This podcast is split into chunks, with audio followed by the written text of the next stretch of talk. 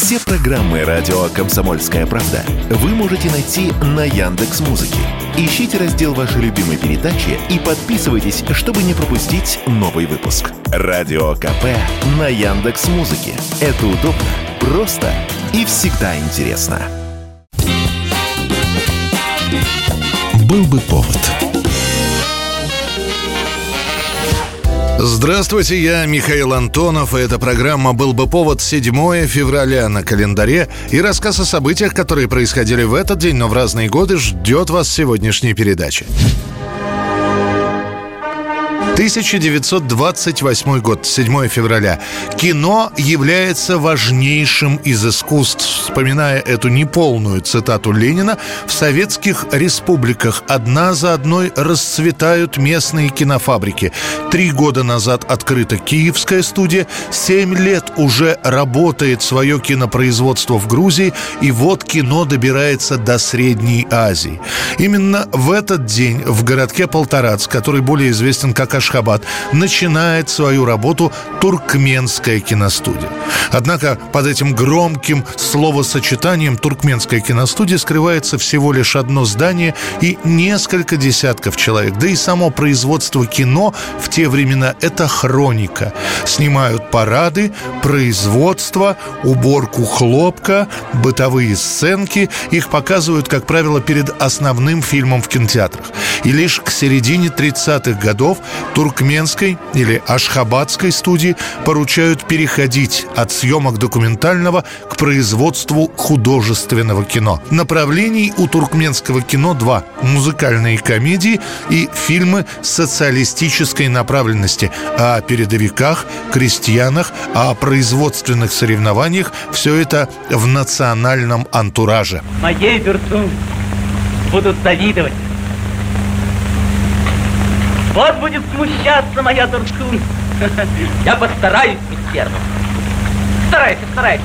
Я тоже постараюсь снимают на русском языке, чуть позже будут снимать и на туркменском, но дублироваться будут все равно фильмы на русский. Местные актеры своим акцентом лишь добавляют этнического колорита. Однако снять до войны удается всего лишь несколько работ, после чего во время Великой Отечественной производства фильмов будет приостановлено. В Ашхабад эвакуируют Киевскую киностудию, и дальше все производство будет сосредоточено лишь на военных киносборниках. И только после победы Туркменфильм выйдет на производственную мощность. Пять картин в год. Семена дадут, а рыков мы нароем.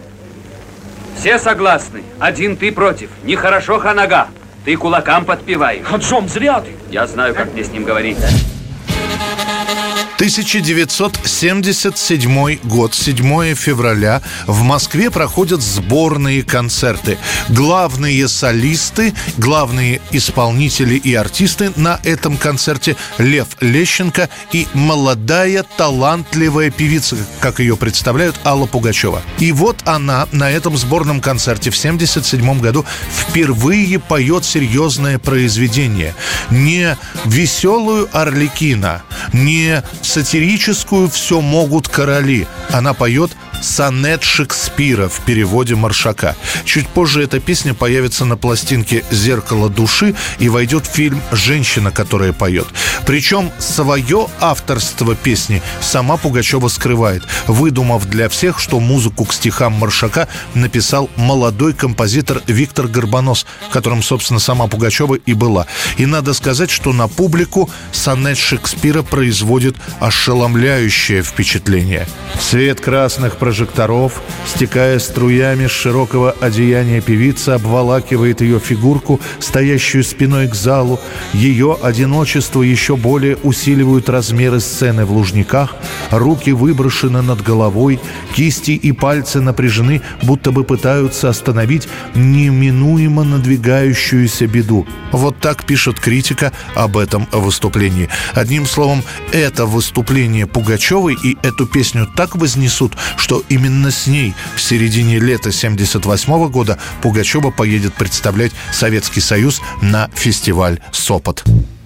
Уж если ты раз любишь, так теперь, так теперь, теперь, когда весь мир со мной в расторе, Быть самой горькой из моих потерь Из потерь Но только не последней капли горя Но только не последней капли горя 1998 год. Европейские музыкальные издания и программы в этот день начинаются на тишине. Ведущие сообщают, что за две недели до своего 41-го дня рождения в автокатастрофе погибает австрийский музыкант Фалько. Auf der Trauerfeier für Falco. Tausende von Fans, darunter viele Prominente, waren auf den Wiener Zentralfriedhof gekommen, um Abschied zu nehmen. Несмотря на то, что популярность песен Фалька пришлась на начало 90-х, его имя было на слуху. Он экспериментирует с музыкой, Фалька даже пытался начать перезапуск карьеры, отказавшись от своего псевдонима, но понял, что у 40-летнего Йохана Хельцеля шансы стать популярным по сравнению с Фалька близки к нулю. Фалька пишет новый альбом, устраивает грандиозный промо-тур, во время которого даже принимает участие в боксерских поединках. Пластинка, которую он готовит, выйдет уже после гибели Фалька, который 7 февраля на своем Митсубиси на полной скорости ночью врежется в пустой двигающийся автобус. В крови погибшего Фалька найдут алкоголь и следы кокаина. Однако он так и останется единственным немецкоязычным певцом, которому удастся попасть на первую строчку американского хит-парада.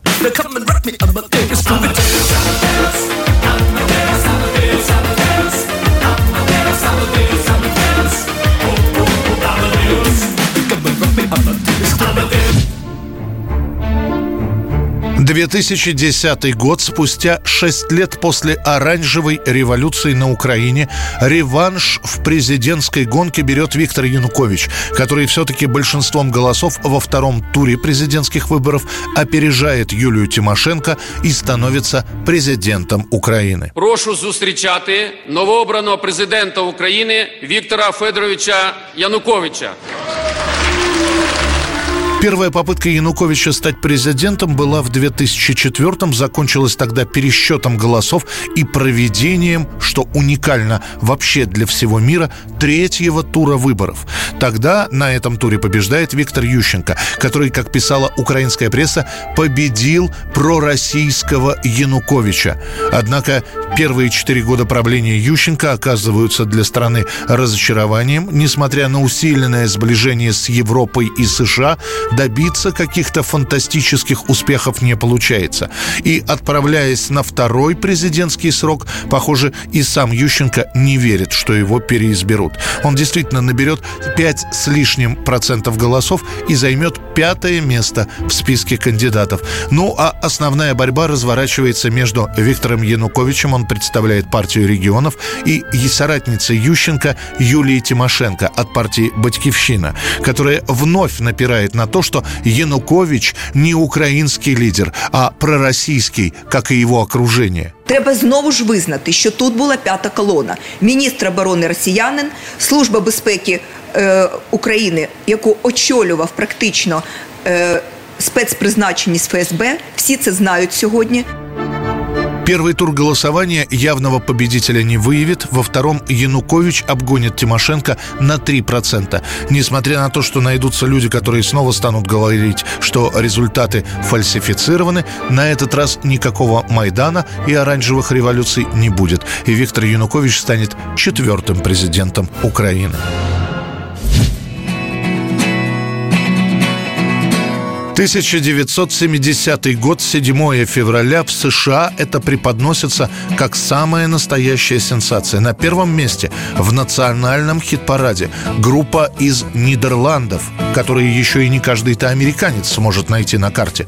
Критики пишут, богиня любви Венера имела выдающуюся красоту, но, пожалуй, никогда не была так популярна, как в последние месяцы, благодаря миллионному бестселлеру группы Shocking Blue – Это будет и звездный час для Шокинг Блю, и одновременно падение. Что бы они ни делали после, а коллектив еще просуществует 4 года, от них все равно станут ждать такого же хита, как «Винус». Но повторить этот успех им так и не удастся. Зато песня на целое десятилетие станет одним из главных хитов 70-х. И даже в СССР, где эту композицию будут называть по слегка измененным первым трем словам припева «Шизгара». Это был рассказ о событиях, которые происходили в этот день, 7 февраля, но в разные годы. В студии был Михаил Антонов. Встретимся завтра. Был бы повод. She's